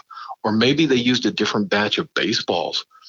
Um, uh, and, and that were that are supposed to be more juiced and aren't. Um, it could be. I, I, definitely think there's a possibility that you know they just screwed up um, because just because you're in charge of a of, of a ton of, of, an enterprise doesn't mean you can't screw up. I so, but I, I think the only thing that would make sense to me is that there's so many eyes on the game that they kind of got to back it off a little bit. Does that does that make sense, or, or what? yeah, it does. I, I just, I mean, I think that again, I think, and this goes back to some of the things that I believe about about baseball and um, I always find it funny, and I know I think you feel the same way when we hear people that are older than us complain about changing the game when the game is is more than any other game is evolved um, from how it was played at the beginning. I don't see the logic of having like if you want to change the ball from year to year, I think that's fine. I think that if you want to and look, as an Astros fan, dude, in 17, I was definitely the beneficiary of a, of a juice ball inter, introduced in the playoffs that went farther. Marwin Gonzalez's home run to tie the Dodgers in game two of the World Series would not have been out in the regular season. It just wouldn't have. Um, yeah. You know, yeah. obviously, like when you see Springer hit one of the train tracks, you could have thrown a bowling ball and that was going out. So it's not that, but I just don't, I, I don't like the idea of changing the nature of the game if that's what they've done and and to go to go anti offense seems to go backwards anyway, right? Or maybe they're so worried about time in the playoffs. I don't know. I, I, think they I think they've got their head jammed so far up their backside in the Major League Baseball offices. It's not even funny, and they're not looking at the correct uh, criteria to be. I mean, I, I've said this before. I'll say it a million times. The data in the past shows it. When the average age of the baseball fan drops and when viewership goes up, the one statistic that that routinely goes up as well are stolen bases. It's not strikeouts. It's not home runs. People don't tune in to watch strikeouts and home runs. They like seeing them. That's cool. But that you can keep your phone in your face and you hear the crack of a bat and everybody starts screaming and you look up. Stolen bases keep you involved in the, it's a hit and run. It's, it's things that are happening. And you know what, Jim? We talk about the Cardinals winning the game. They didn't do it with the long ball. They really no, didn't. They beat. They started they, that yeah. inning off they started that inning off with a runner on first base and a sac bunt to move him over, and then contact, contact, contact, and a walk. Yeah, they really hit him to death. It was, and and I and find that more make exciting. mistakes in the field. Yeah, yep. yeah, agreed, completely agreed. So yeah. I, I yeah. Go ahead. I'm, no, it's just it's no, it's just it's, it's just frustrating. It just seems it seems. And, and I guess the other thing too, um, and I go back to Justin Verlander at the All Star break you know, if that's what you want to do, Major League Baseball, be be honest about it. Like, be upfront about it. That we have, like, I just refuse to believe that a billion dollar business doesn't know that the forty million dollar or four hundred million dollar business that they own can do things drastically different without them knowing. And we've seen like. I think it was Pedro Martinez say, because he was like signing a ball and he said, the way I usually sign the ball, I can fit between the seams and now it can't. You know, like, wow, yeah. there's little things like that. And, and apparently, um, you know, there's, I, I don't, I just, I guess I just don't get why. And if you're not going to do it, just be upfront about it. And if you want to change it, like I do think it's going to go back to a more of a base hit, move runners over, um, hit line drives type of a game anyway. I think that is the direction it's going because I think you're right. I think zero outcomes bore people. Um, or what, do, what not zero? What do they call it when it, a true outcomes? Uh, strikeouts, right. walks, or home runs bore people, right? Yep. I think yep. nobody wants to watch it. Hmm. Yeah, sorry, I was taking a drink. Um, yeah, you're you're you're right. That is the stuff that bores people. What activity in the field and activity on the base paths is is, is what people are um, is what people are stay engaged with. Um, you know, errors in the field. You know, when when when the Bo Sox lost to the Mets, nobody thinks about the fact that that was game six in 85 or whenever it was. Um, that, that it was just game six and that they played a game the next night that the Mets won. What people remember is, oh, Buckner, the ball going through his legs. They don't remember the home runs that were hit earlier in the game or the next night or whatever. It's not thought about. What's thought about, um, you, you know, and even even when, when you and I were at the Cardinals Museum together, what are they showing in these little booths? They're showing Lou Brock stealing second base. They're showing you know, the hit and runs that were put on by the Whitey Herzog teams of the 1980s. Uh, this is this is what engages people, and the teams that are alive right now in the playoffs, the one thing they have in common, except for the Cardinals, but the one thing they have in common are contact rates. It's the contact rates um, and, and putting the ball in play. That's what keeps teams alive. And ultimately, these guys are you're going to have guys that want to win championships and they realize I need to put the ball in play, like a Yadier Molina, uh, who's a postseason hero for that reason. And you're going to have guys that go, eh, I'm okay hitting 210 as long as I hit 40 donks. And those guys are going to, you know, they're going to be able to start playing golf early in October. where the rest of them are still playing baseball. No, you're absolutely right. Now, before we get out of here, I know we're going to talk to you again to do our World Series preview. Uh, we've been following what's been happening with the River City Rascals, and you have some news for baseball in Missouri. Yeah, I guess it was a week or two ago that um, the city of O'Fallon announced that they that they have signed a deal with the Prospect League, and the Prospect League will be um, they will be moving the Hannibal Hoots, uh, which has had struggles in getting people in, in, in the ballpark and whatnot. They'll be moving them to Carshield Field. So what that means uh, in the Prospect League is it's it's not a 98 game schedule like the the Frontier League and the Independent, it's college players coming in for a 60 game season. So there'll be 30 home games um, at, at Carshield Field, but it's a $75,000 uh, savings that you don't have to pay player salaries. Obviously, these these guys can't be paid because they're amateurs. They're college players that are you know in for a season or two. So so talk a bit about that because uh, we, you know we've done some some uh, of the collegiate woodbat stuff, but generally speaking, they don't play in parks. I mean, ge- I mean they play in parks. Like generally speaking, uh, so this will be a this seems like this will be a really big deal for at least those players getting to play in an actual stadium.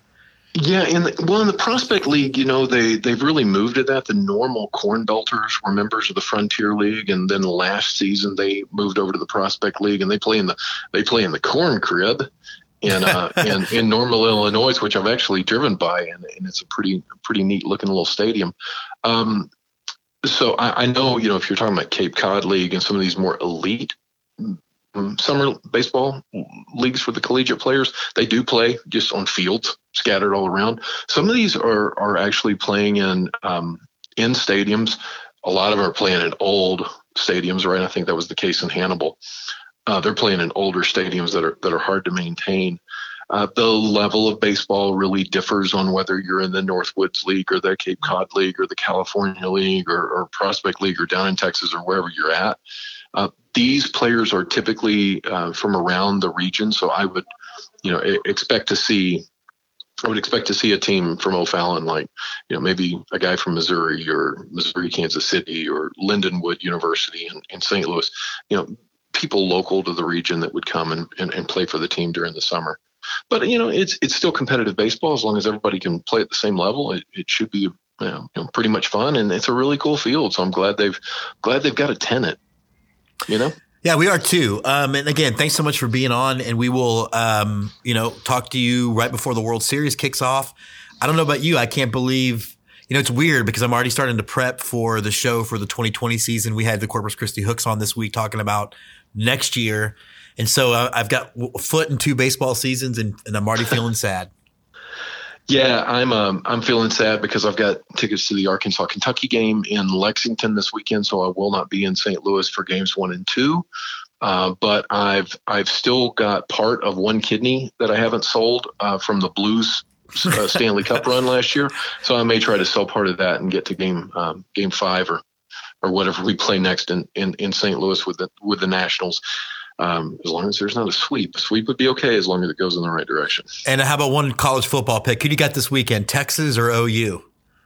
By the way, I, am so obsessed with the Astros baseball right now. I can't. I keep forgetting that's happening. The biggest yeah, rivalry I, in college football. I keep forgetting. Oh yeah, it, it's it's Texas State Fair weekend. Wow, uh, that kind of snuck up. Um, oh my gosh, that's it's really hard for me to pick against Jalen Hurts. Um, and it's really hard for me as an Arca- growing up an Arkansas fan in the Southwest Conference to to want anything positive to happen to the Longhorns, even though you know I, I don't hate them the same anymore. Um, which my dad would probably be mad at. right. I'm going to go triple overtime to Oklahoma, sadly, because I, I I think they're just clicking better right now when these two teams play again for the Big 12 championship, I think Texas will win. I think Texas will have matured just a little bit farther. Herman's almost got it there, almost got it there. Um, and I simply think that Jalen Hurts is the X factor in this one. Well, I'll end this by saying I think it's OU by three. All right, brother. We'll talk to you um, wow. in about 10 days. And so we're going to continue our Big League Chew segment, and we're bringing back Alex Cannata. Those of you who listen to the show might remember Alex from way back at the beginning of the season. He came on to talk about uh, the playoff run the St. Michael's Catholic Academy Crusaders were on. He is our resident Yankees expert. And it looks like the series that you and I predicted in March is happening. Yes, yes, it is. Unlike the series in the National League, in which no one no normal predicted that. Yeah. Um, so let's talk about the Yankees. It, it is fun because it is the series, I think, again, that everybody wants. Um, what is it about the Yankees you think that make them as good as they are? I think it's you have an explosive lineup where your one through nine hitters can do damage, and it's the same on both sides of the ball. And then you also have starters that can get you five quality innings, maybe allowing two to three runs, and then you can hand it over to your pen and they can be lights out for the rest of the game. The bullpen is interesting. This the pitching staff. It's it's just like this hybrid of, um, you know, what we saw in the Astros Rays, where you saw old school mentality of you have a starter go seven or eight, and then you had versus the Rays, which bullpen it. I hate that strategy, but they do it better than anybody. Um, the Yankees are doing a little bit of both. Yeah, I think when you got someone like Severino, Tanaka, and even Paxton, sometimes you can let them go six to seven, and then that gives your other bullpen guys more rest whenever you got to throw out a bunch more pitchers in games where you know you have to win and you know you have to use up your bullpen to stay alive in the series.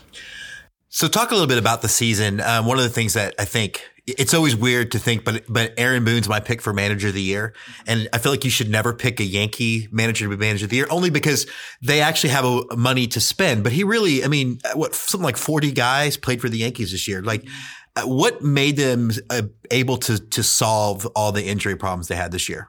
I think when you have guys like Brett Gardner, CC Sabathia in the locker room, and then you have guys go down when you had Judge Stanton and two other guys down at the same time you got to feel deflated. Like you got to think this is the worst thing that could right. happen to us right as the AL East is kicking off. Like this isn't good. But then you have those veterans in the locker room, and then you even still have Judge and Stanton in the locker room to be like, guys, we can do this. We have the manpower, the capacity to do this. And if we just put the assets together, then once everybody's healthy again, we can be super dangerous if we just keep steady. I also think it's a real testament to how the Yankees have changed.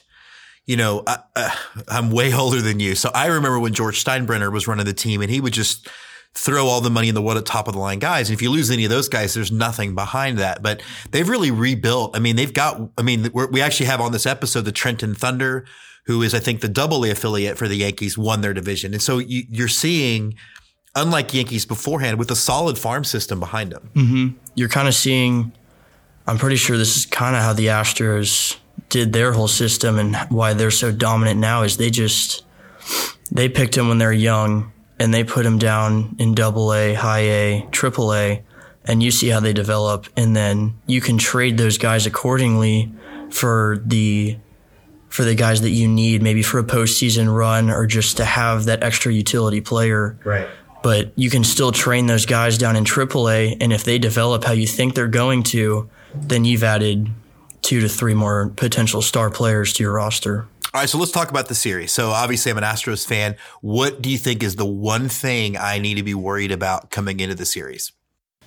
I think it'd be the offense of the Yankees. Just if they get going, it could never stop. And you saw that against the Twins when they played at home. And I think also the bullpen, because if you don't have, if you don't get two to three runs within the first seven innings, five, seven innings, then it's a potential to just put up zeros the rest of the game. And so controlling the first uh, five innings is huge. Okay. And so conversely, as a Yankees fan, what are you the most worried about with the Astros? Gerrit Cole, Justin Verlander, and Zack Greinke. Starting I, pitching. Yeah, it's it's interesting um, from that perspective because I think everybody's a little gun shy about Greinke because he didn't pitch well against Tampa Bay. I think that was an 11 days off thing. Mm-hmm. Um, Cole is doing on otherworldly things. I think it's going to be a classic. I've got to go in seven. Oh yeah. You got to go in seven. So I'm not going to bother to get your pick because this is how the world works. But who do you have in the National League coming out? Um, I'm going to take the Nationals.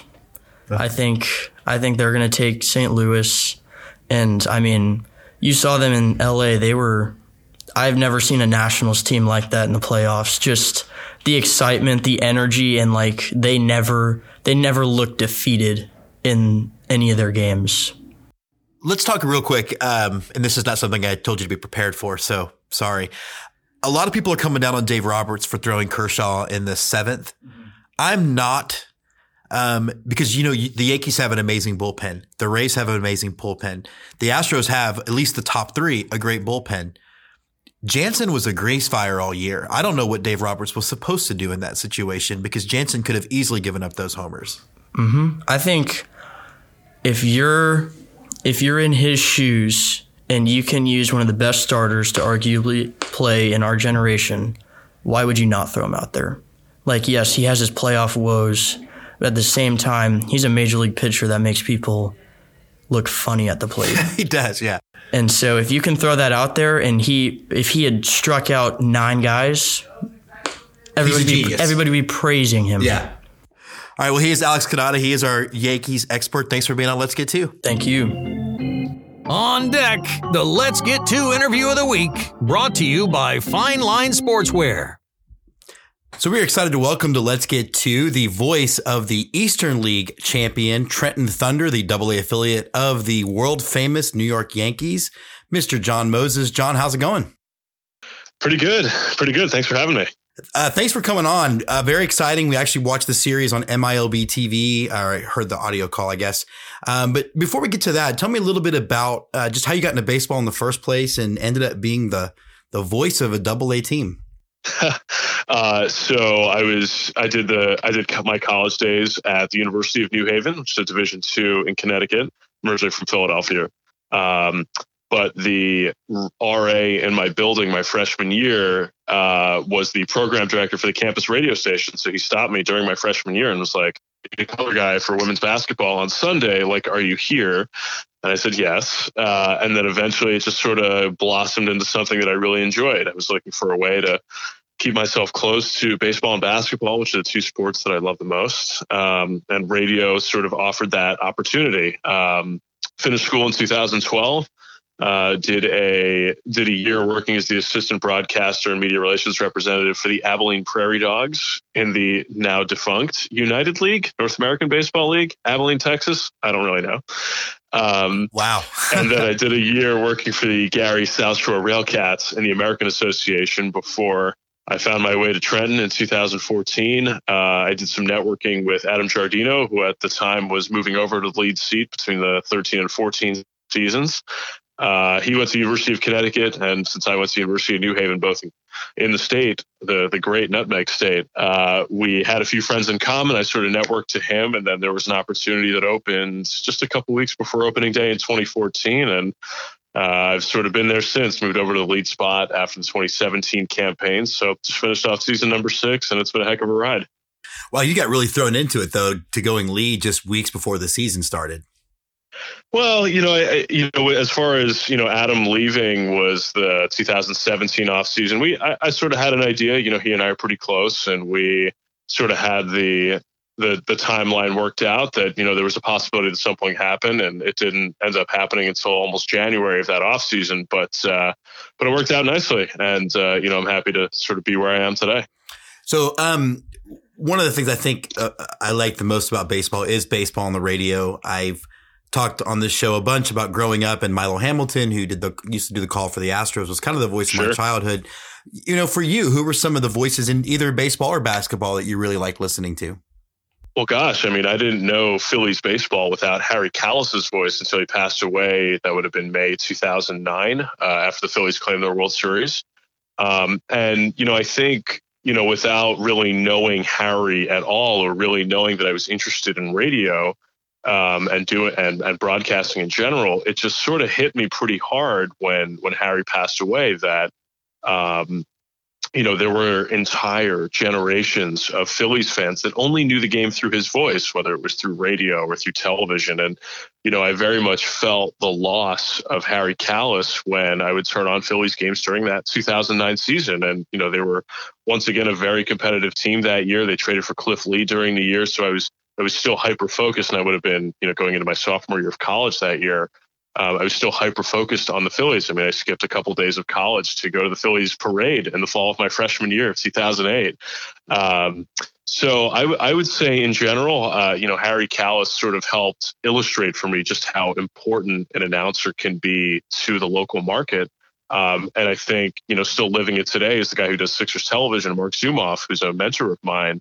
Um, you know, I don't really know 76ers basketball without his voice. You know, Zumoff's first years calling the 76ers were 2000 ish, 2000, 2001, which is about when I was 9, 10, 11 years old. Um, so, really, you know, basketball on television in the local market is what I know best through Marc Zumoff's voice. And I think that connection is pretty special and it sort of helps push me into the career I lead today. I think it's sort of cool too because you talked about Kalas and and you know the Astros TV guy. You might not know is his son Todd, and I think it's sure. kind of cool that there's a he talks about his dad all the time on the broadcast, and it's kind of cool that he's doing that same for a whole other generation of baseball fans.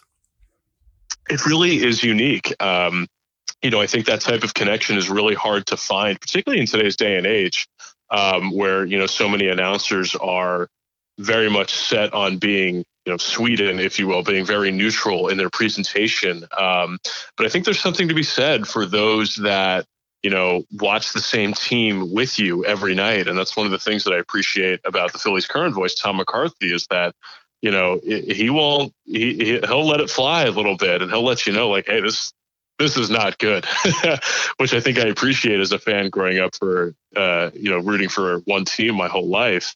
Um, and I think a lot of local fans really appreciate that, that they feel like that there's another human being watching the games with them every night. Yeah, it definitely is a lot more personal. And I think it's why, you know, baseball fans, I, I know a lot of Yankees fans that feel the same way when you roll into the playoffs and at least on the TV side, you lose those voices in, in the name of the sort of national voices that don't have that same connection or that same journey that you went on. Um, so yeah, I mean, I think that that's one thing that's hard for local baseball fans because in general, baseball is a fan that you follow your local team so vigorously. Um, and you know, it, can be tough for people that get so used to listening to John Sterling on radio, and fortunately they still get him through the postseason. But you lose Michael Kay, you lose Paul O'Neill, you lose John Flaherty, you lose Ken Singleton, some of these guys who've been there in the trenches all year long uh, with you, the fan, watching the game. Um, so it certainly brings a little bit of a different perspective, and I can understand why people have an opinion about it. But um, you know, it really is sort of hard to watch some of those games without your your home announcing teams. It's hard on your ears at first.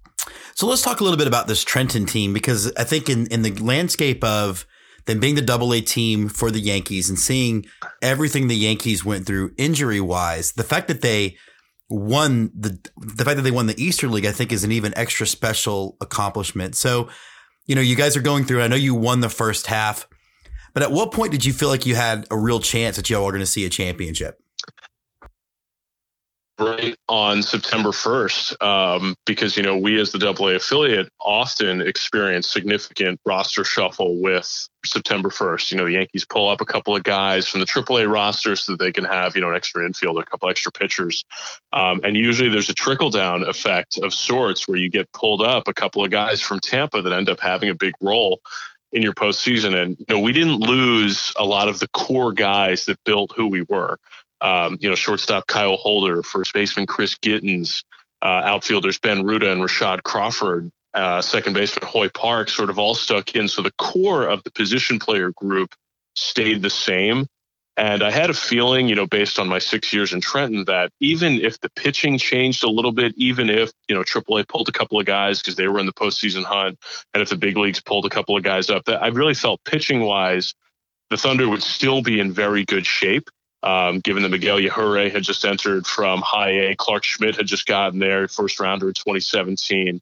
Um, it felt pretty good. I, I, I, and I said this to my broadcast partner, Spencer Smith. Um, in my six years in been in the postseason four straight years in the championship 16 and 17 and now 19 i was saying to him at the end of the at the end of the regular season this is as good as i feel about a team winning the whole thing just because we kept a lot of the position player group and the core group that got us to where we were and the pitching was just as good as what we had for most of the regular season so it was it was sort of strange to feel really confident about your team when uh, when you're so used to 225 roster moves a year as I am in Trenton.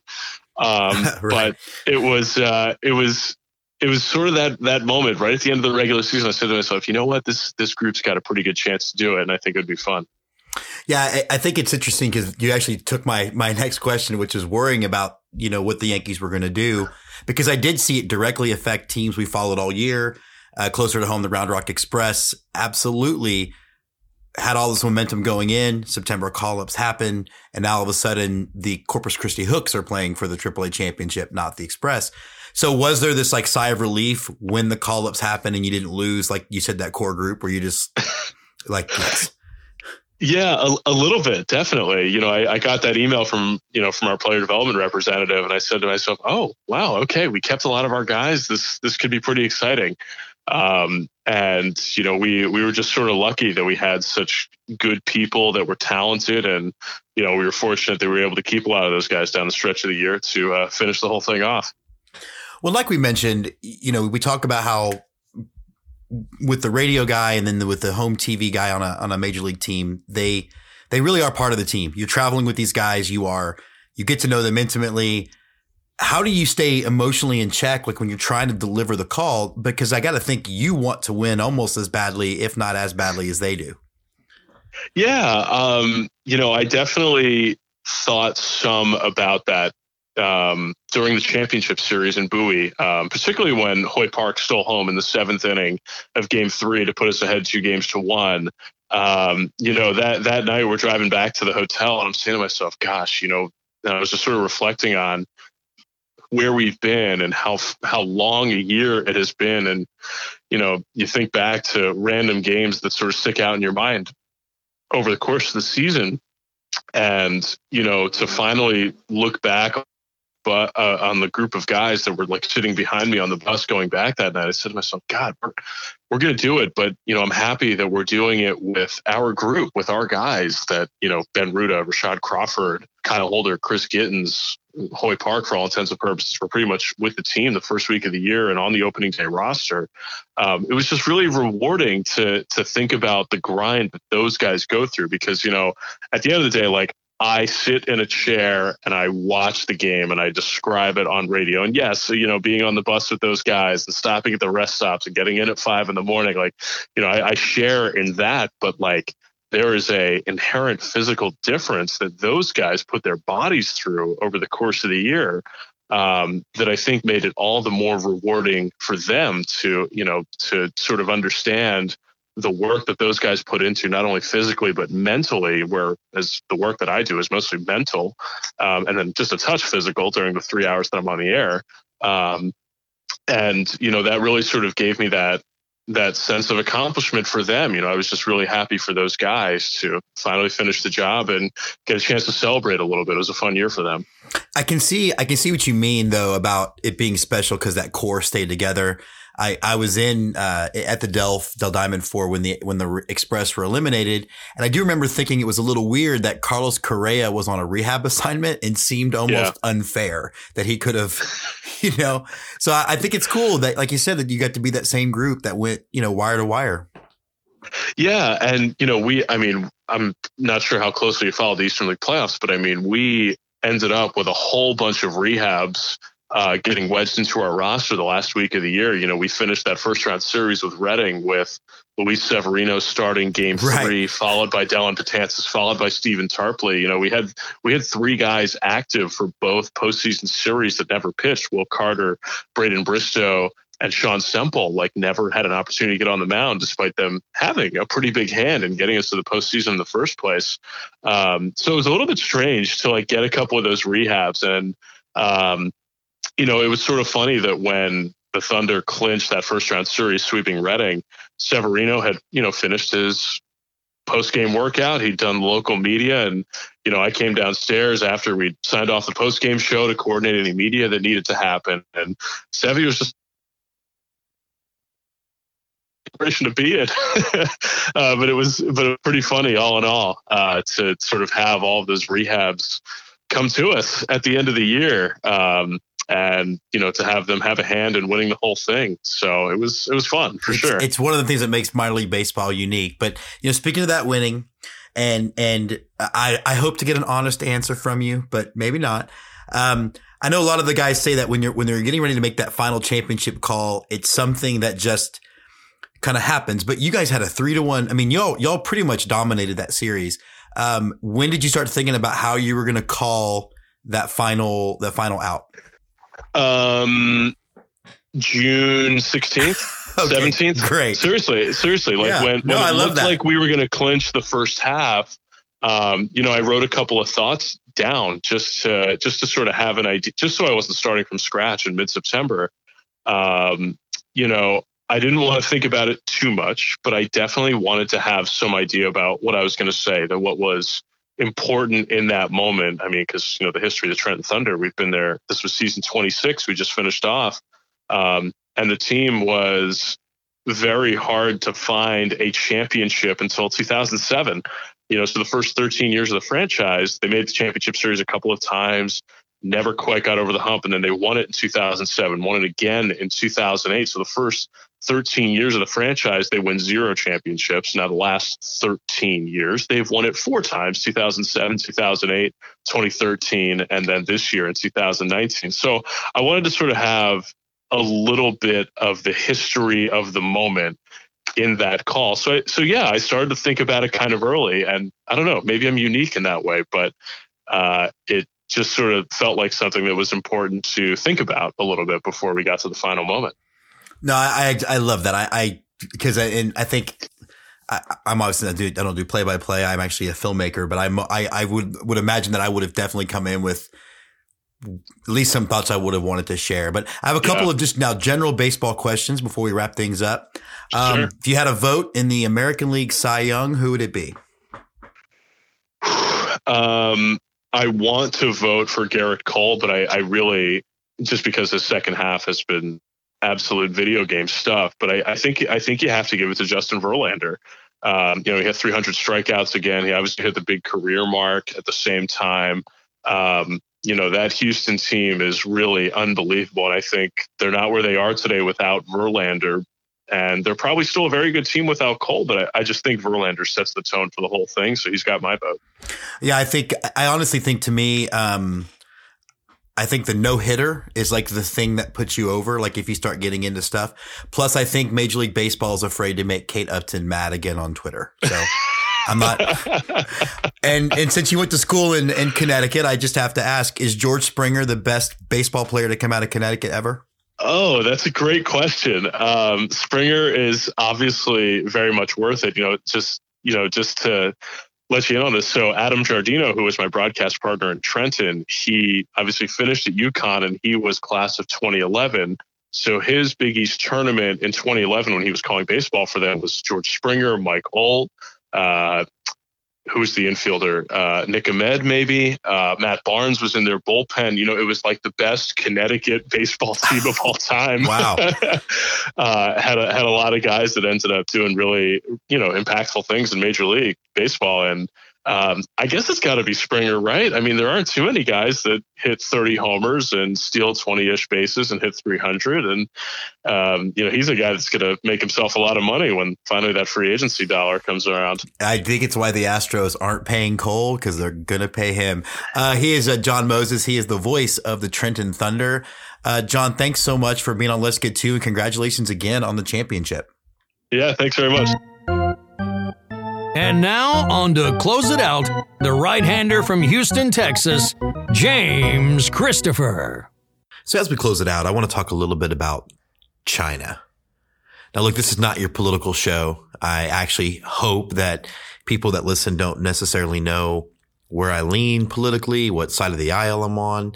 You know, truth be told, I'm about as middle of the road and centrist and moderate and perplexing to the people in this day and age when you all have to have a very specific and very rigid political ideology.